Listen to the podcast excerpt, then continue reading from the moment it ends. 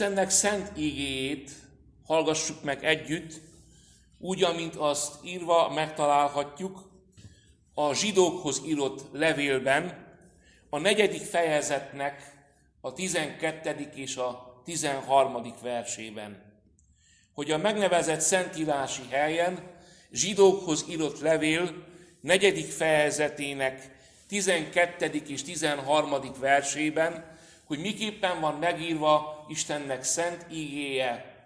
Felolvasom. Kérlek én azért most hiteket, hogy hallgassátok meg figyelemmel, keresztényekhez illő alázatos lelkülettel.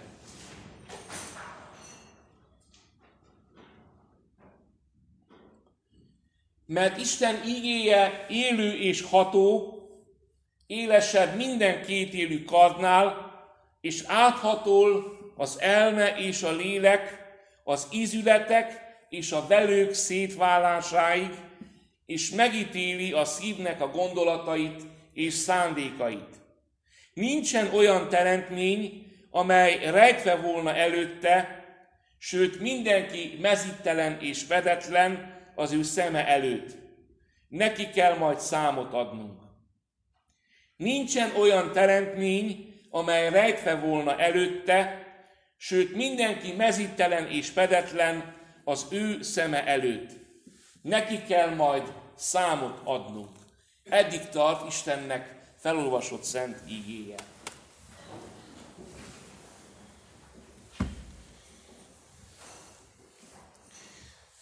Kedves testvéreim, szeretettel köszöntelek benneteket. Márciusnak az utolsó vasárnapi istentiszteleti alkalmával. Akik rendszeresen jártok templomba, az, azok bizonyára emlékeztek, hogy most már jó néhány hete, ez az ötödik alkalom egyébként, amikor Istennek ígéről beszélek. Miért kell olvassuk Istennek ígéjét? És eh, ma lenne a záróköre ennek a sorozaton belül, és aztán következő vasárnaptól áttérünk egy újabb részre, és erre a vasárnapra ígértem, hogy összefoglalom 10 pontban, sőt 11 pontban most már, hogy miért kell olvassuk Istennek ígéjét. És ezzel mint egy bezárul a kör, hiszen majd meg fogjátok látni azon a lapon, amelyet átvesztek az Isten tisztelet végeztével, hogy a legelső ige, amelyet megemlítettem még a sorozatnak az elején, és most ugyanerre az ígére térek vissza, az, amelyet most felolvastam a zsidókhoz írott levélből, a negyedik fejezetnek a 12. és 13. verséből. Nos, drága testvéreim, megszoktuk, természetesnek tartjuk, hogy jó dolog az, hogy az érzéseinket, a, a, a gondolatainkat, mint egy beszéd által közöljük embertársainkat. És fel sem fogjuk igazán a lehetőségét annak, hogy mit jelent a, a kommunikáció. Azt is megszoktuk, ugye, hogy az emberi beszédet nagyon sokféleképpen lehet elmondani. Mert beszéddel, főleg, hogyha az anyanyelveden beszéled, lehet szép szavakat mondani, de ugyanazon szavakkal tudunk sértegetni is, odamondani is tudunk, tudunk vigasztalni, hogyha kell, tudunk sebeket ejteni, tudunk sebeket begyógyítani, de ha kell, akkor tudunk porba sújtani azokkal, felemelni azokkal. És ennek alapján mondhatjuk azt, hogy az emberi beszéd az lehet rövid, frappáns, világos, érthető, és lehet például hosszasan semmit mondó, üres, mondani való nélküli. Talán éppen ezért az emberi beszédül úgy vélekedünk, mint az emberi hangoknak a sokasságáról, ami elszáll, ami semmivé lesz, ami idővel megsemmisül. Ugye szoktuk mondani, szoktuk idézni, szoktuk használni azt a latin közmondást, amely azt mondja, hogy verba volent, scripta manent, ami azt jelenti, hogy a szó elszáll, de az írás az, az megmarad. A szó elrepül, de az, ami le van írva, az meg fog maradni. És megszoktuk, természetesnek tartjuk azt is, ugyanezen keretkörben, hogy a szószéken is, a szószékről is az a lelki pásztor, aki felmerészkedik ide, beszédet mond. Beszéd hangzik, igehirdetés szól.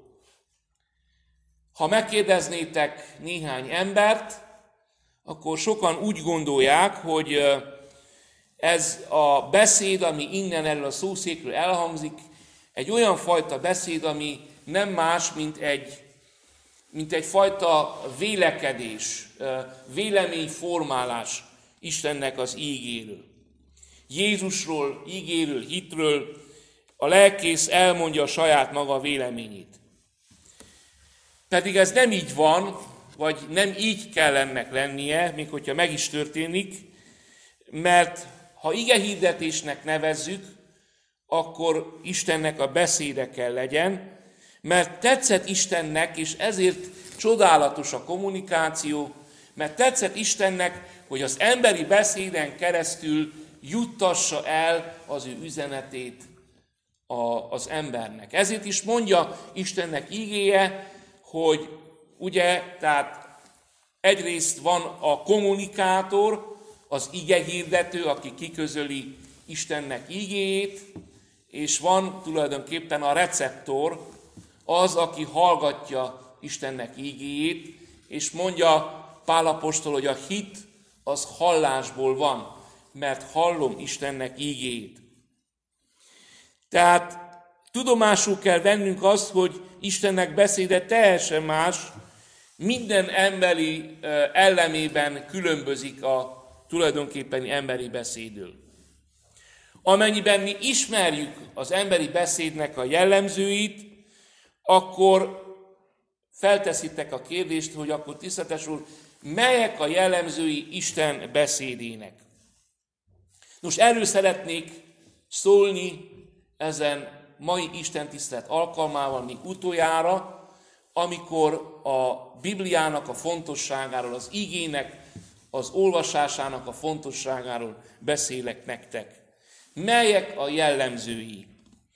Ezért is taglaltam néhány héttel ezelőtt ugye a 119. Zsoltárnak a verseit, és más Zsoltárokat is, hogy lássuk meg azt, hogy miért fontos, miféleképpen fontos Istennek az ígéje.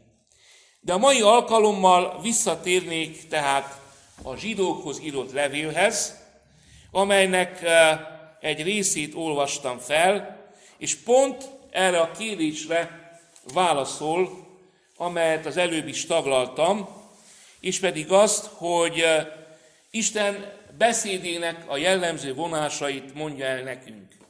Mert azt mondja az ige ott, ugye, mert Isten ígéje élő és ható. Élesebb minden kétélű kardnál, és áthatol az elme, és a lélek, és az ízületek, és a velők szétválásáig, és megítéli a szívnek a gondolatait és ö, szándékait.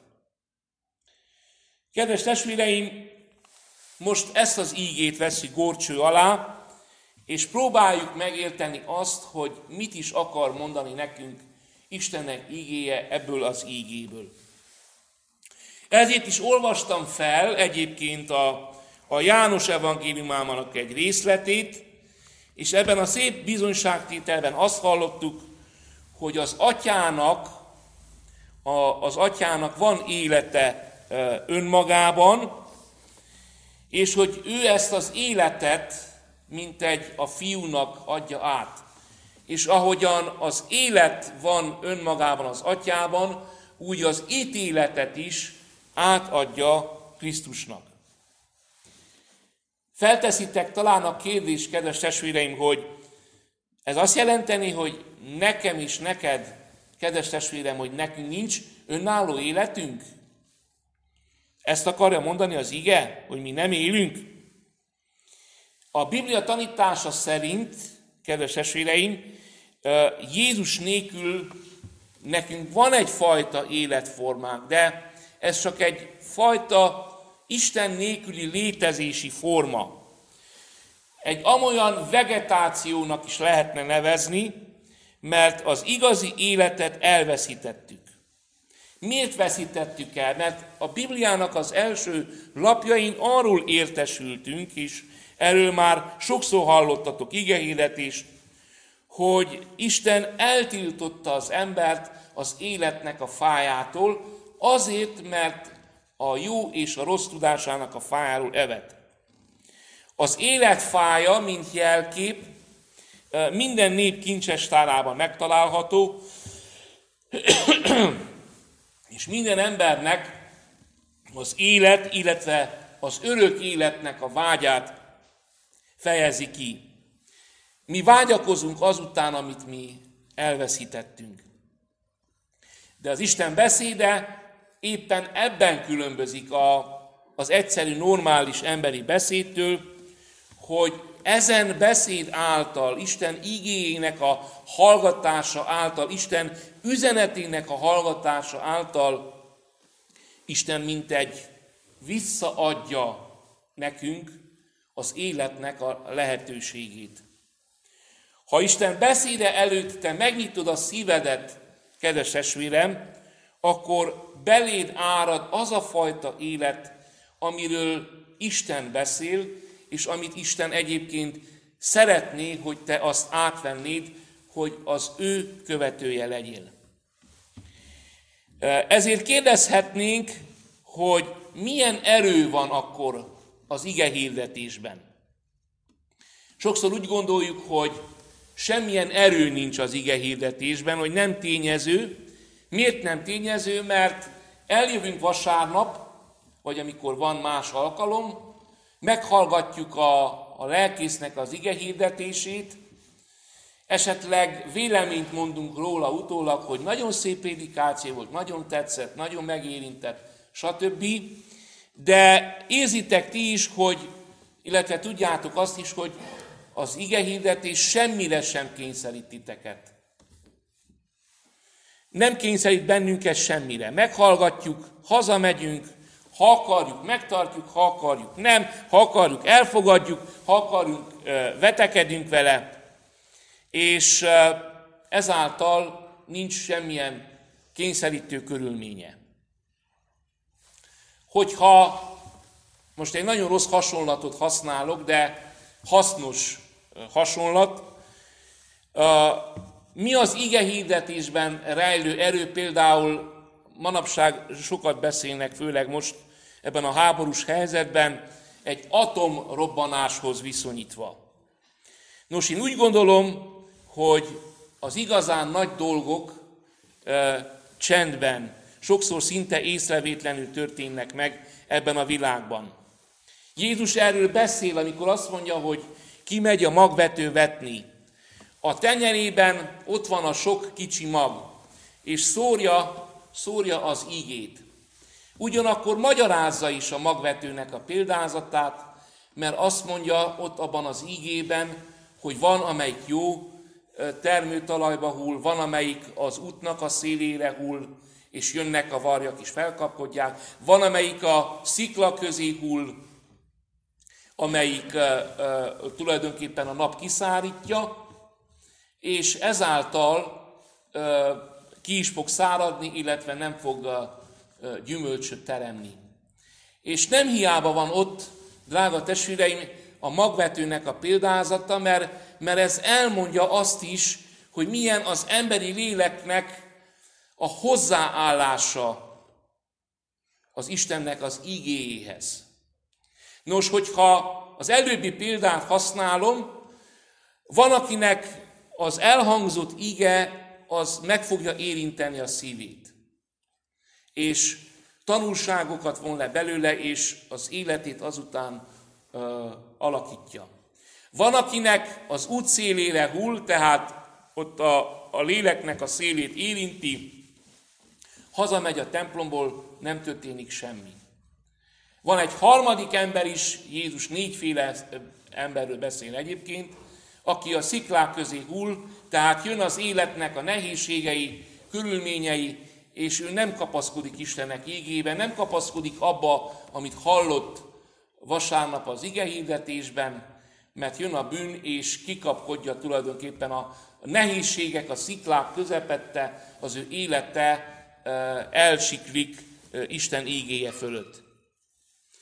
Kérdezhetnénk, kedves esvéreim, tehát ezeknek alapján, hogy micsoda erő van a, az ige hirdetésben.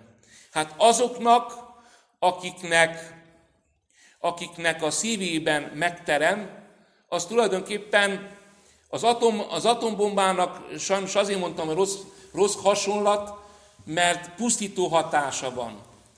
De Isten ígéje ugyanígy át tudja alakítani az embernek az életét, mert megadja azt a lehetőséget, hogy átalakítsuk az életünket Isten akarata szerint. Tehát mi ez a pici magocska ehhez képest, drága testvéreim, a világ történelméhez képest? Semmi, elhanyagolható mennyiség. Nem tényező lehetne mondani.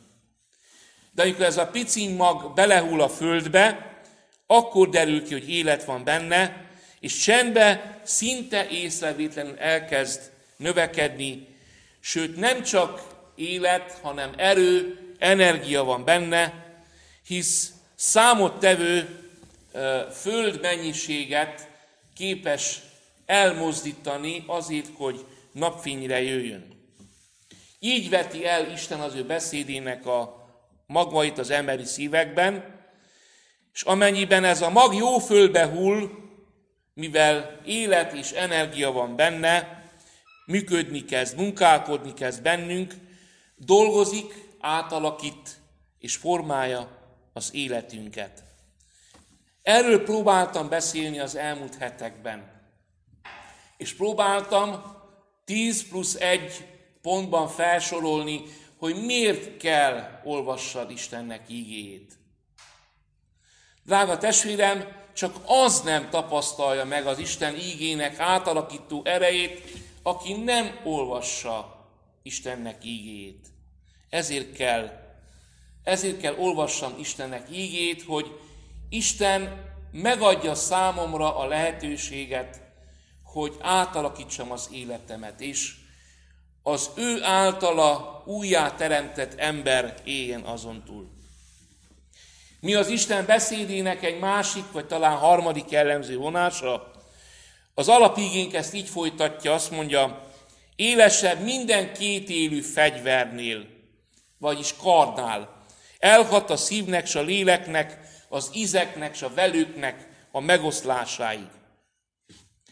Élesebb, mint a kétélű kard. Milyen Isten igéje? Élesebb, mint a kétélű kard. Ez egy hasonlat, drága testvéreim, ez is, mert Jézus sokszor beszél hasonlatokban. És nekünk tudnunk kell, hogy itt nem akármilyen kardról van szó, hanem arról a széles pengéjű, széles pengéjű, hosszú kardról van szó, amelyet az ószövetségi papok használtak fel, amelyel feldarabolták az Ószövetségben az áldozati állatokat. Mit jelent mindez számunkra, 21. századi keresztényeknek? Először is azt, hogy van olyan drága testvérem, én megtapasztaltam ezt, mármint mint aki a, a kommunikációnak a, a, a kommunikátori oldalán áll, megtapasztaltam azt, hogy mondották azt, hogy Isten ígéje megérintette őket, vagy így, vagy úgy. És Megtapasztaltam azt, hogy igenis Istennek a beszéde vág, kedves eséreim. Méghozzá igen mélyre hatol. És uh,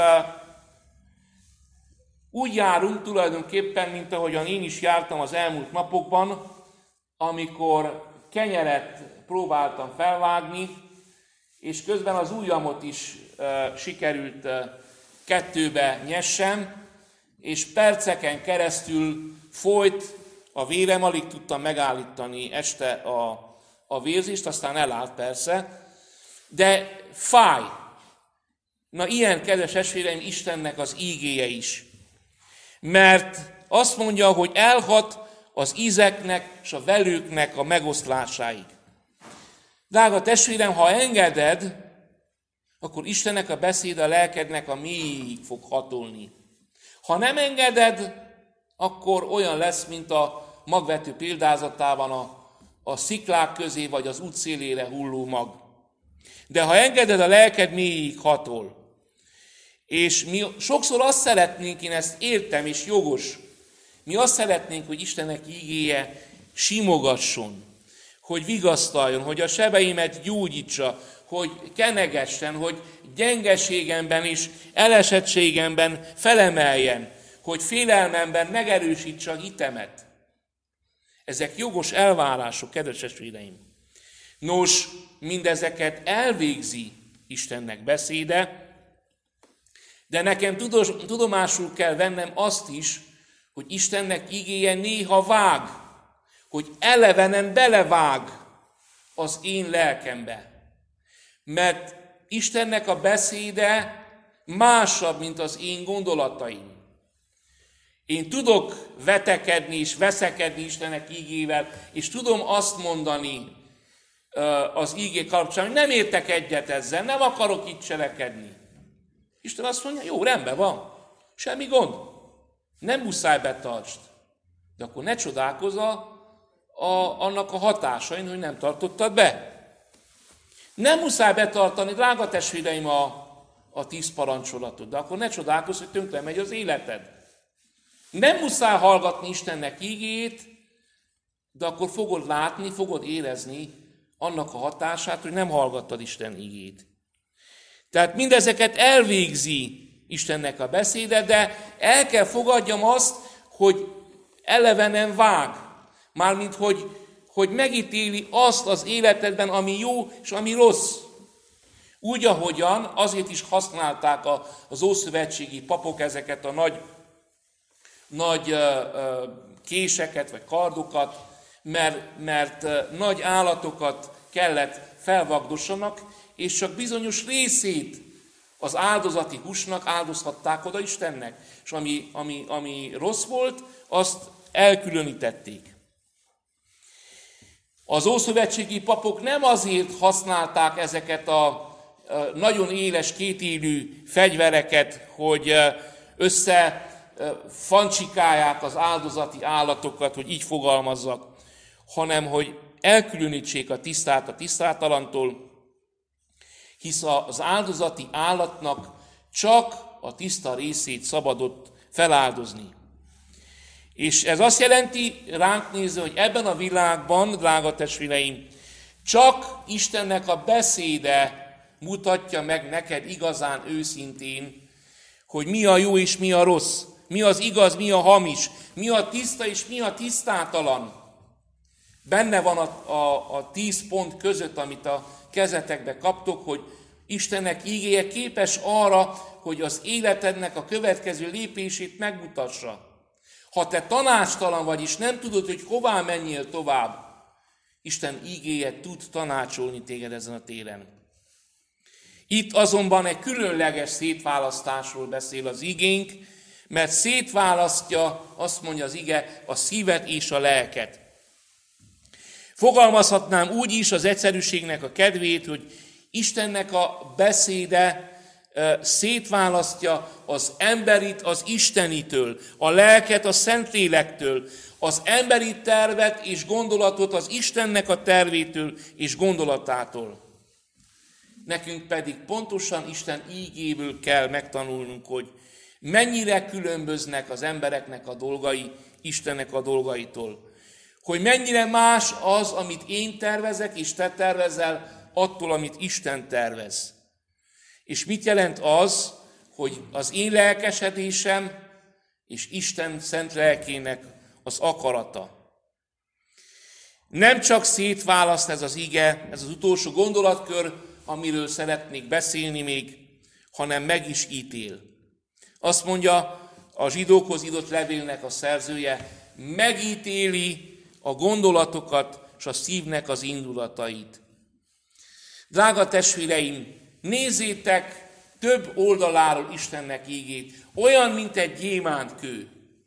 Ha erről az oldaláról tartom, akkor lehet, hogy rózsaszínben látom, ugye, mert a szivárványnak a színei megjelennek a gyémántkőben. Ha arról az oldaláról, akkor lehet, hogy a nap átvilágítja, átfordítom, megint másféleképpen látom. Na így van Isten ígével is. Hogy ha kell, akkor simogat, ha kell, megvigasztal, ha kell, tanácsol, ha kell, megítél. Mert meg kell ítélje a te életedet. Mert kell hagyjad, hogy Isten ígéje megítélje a te életedet. Nem csak szétválaszt, hanem meg is ítél. Megítéli a gondolatokat, a szívnek az indulatait. Isten beszéde, drága testvéreim, tehát ítélet is. És azt nem lehet felelőtlenül hallgatni, mert a felelőtlenség nem Isten fogja minősíteni, hanem engem fog minősíteni. Mi sokszor beülünk a padokba, bocsássatok meg, tisztelettel mondom, beülünk a padba, elhelyezkedünk kényelmesen, mint egy páholyba, és hallgatjuk, hogy mit prédikál, mit mond ez a pap. Ebből a passzív magatartásból hív ki minket Isten, mert aki, aki csak így hallgatja Istennek beszédét, az a szíve közben kőkemény marad, és Isten ítélete alatt fog állni. Miért? Azért, mert te eljöttél és hallgattad Istennek ígét, vagyis Isten megadta számodra lehetőséget, hogy, hogy átalakítsd az életedet. Nem olyan vagy, drága testvérem, hogy értsd jól, mint az utcán elmenő atyafi, akinek, akinek fontosabb a ma délelőtt a Carrefour, mint hogy eljöjjön a templomba. Nem ugyanabban a kategóriában vagy, mert te minőségi beszédet jöttél el hallgatni. Tehát Istennek ítélete alatt állunk. De ugyanúgy, másféleképpen, más szögből megítélve, ha valakinek a szíve lángol Krisztusért, annak a gondolataiből, a hétköznapjaiból is ez meglátszik. És ezt a gondolatot egészíti ki a felolvasott ígénknek az utolsó mondata, akikről mi beszélünk, amit így is kifejezhetnénk, hogy mi is majd számot kell adnunk. A keresztény embernek tudnia kell azt, hogy nem csak itt és most a földi életében áll Isten ítélete alatt, de eljön majd az az idő, amikor számot kell adnunk a meghallgatott és meg nem hallgatott. Most értsük jól, a meghallgatott, a szívekbe beengedett, értelmezett, alakított életről, vagy a meg nem hallgatott ige hirdetésekről, mert nem engedtük be a szívünkbe. Azokról, amelyeket komolyan vettünk, és amelyeket elengedtünk a fülünk mellett. Isten beszédének egy másik jellemzője, semmit nem lehet elrejteni előtte. Amikor Istennek a szavát hallgatjuk, drága testvéreim, úgy vagyunk előtte, mint a paradicsom kertben Ádám és Éva a teljes mezitelenségünkben. Mi fel vagyunk öltözve, mi ezt nem látjuk, de ott állunk előtte mezitelenül és leleplezetlenül. Ez utóbbi különös szakkifejezés, és a régiek akkor használták, mármint a leleplezetlenséget, amikor az egyik gladiátor a, a másikat legyőzte, és ott terült el a lábai előtt tehetetlenül. Teljes kiszolgáltatottságban. Kedves testvérem, te is így vagy Isten szín előtt. Teljes kiszolgáltatottságban. Mert Isten uh, így ítéli meg a mi életünket. Istennek ezzel is célja van, de nem az, hogy megszégyenítsen téged vagy engem, hanem az, hogy reánk adjon, hogy levesse azt a ruhát, amit mi vettünk magunkra, és ránk adja Jézus igazságának hófehér ruháját, hogy elhangozzék a mi életünk felett is az, hogy ezek azok, akik jöttek a nagy nyomorúságból, és megmosták ruháikat, megfehérítették a báránynak a vérében. Olvassuk ezt a jelenések könyvében. Szeretett testvérem, Isten tisztelet után megkapod az összefoglalását, hogy miért kell olvassad Istennek ígéjét. Kérlek téged, vedd komolyan azt. Tedd be a Bibliádba, olvassad Istennek ígéjét, ne hanyagold el, kezd a napot Isten ígének az olvasásával. Nézd meg azt a minőségi különbséget, mikor olvastad Istennek ígét, és amikor nem. Tapasztald meg Istennek az akaratát a te életedben. Lásd meg az ő célját a te életedre nézve. Tapasztald meg az ő áldásait, mert ő meg akar áldani téged. Amennyiben figyelmesen követjük ezeket a jellemző vonásokat, nyilvánvalóvá válhat az, hogy ezek valakinek a tulajdonságai, hisz az ige testé lett és lakózik mi közöttünk. Áldott legyen a mindenható Isten, és bárcsak az ő beszédének hallgatói és megtartói lehetnénk, és lennénk mi is, mindannyian. Amen. Szerető mennyi édesatyánk, mindenható Istenünk, hálát adunk neked, hogy ilyen értékes könyvet adtál a mi kezünkbe. Ilyen csodálatos a Te ígéd, Uram, hogyha kell, vezet bennünket, ha kell, táplál, ha kell, útmutatást ad, ha kell, megítél. Hisszük azt, Uram, hogy Te szólsz ezeken az ígéken keresztül, Te szólsz a Szentíráson keresztül, Te tanítasz bennünket, és megmutatod szent akaratodat úgy, ahogyan Te szeretnéd azt, hogy mi azt cselekedjük. Uram, mindenható Istenünk, hálát adunk neked, hogy vezetted életünket mindez ideig. Uram, hisszük, hogy minden nyomorúságunk közepette megtartasz bennünket, és életünket a Te dicsőségedre élhetjük. Áld meg, Uram, az itt elhangzott ígét. Adjad, Uram, hogy hűséges ige olvasók lehessünk. Segíts meg minket ebben, hogy valóban ezekké válhassunk. Áld meg számunkra az elkövetkező hetet is, és kérünk, te legyél mi velünk.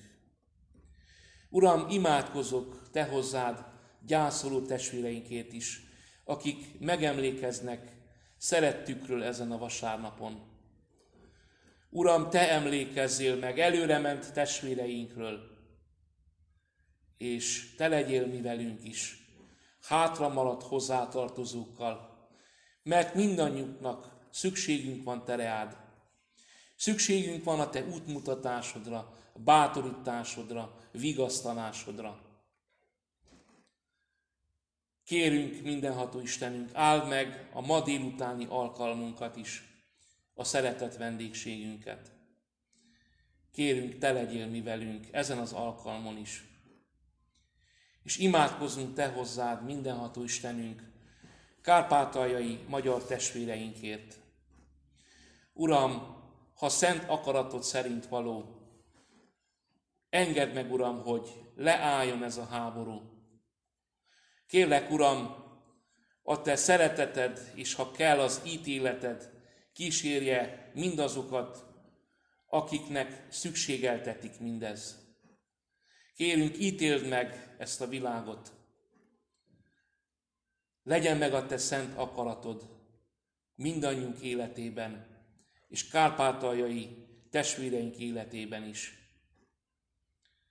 Drága Szent Fiadét, Jézus Krisztus Úrunkért kérünk, hallgass meg minket, hallgass meg könyörgésünket.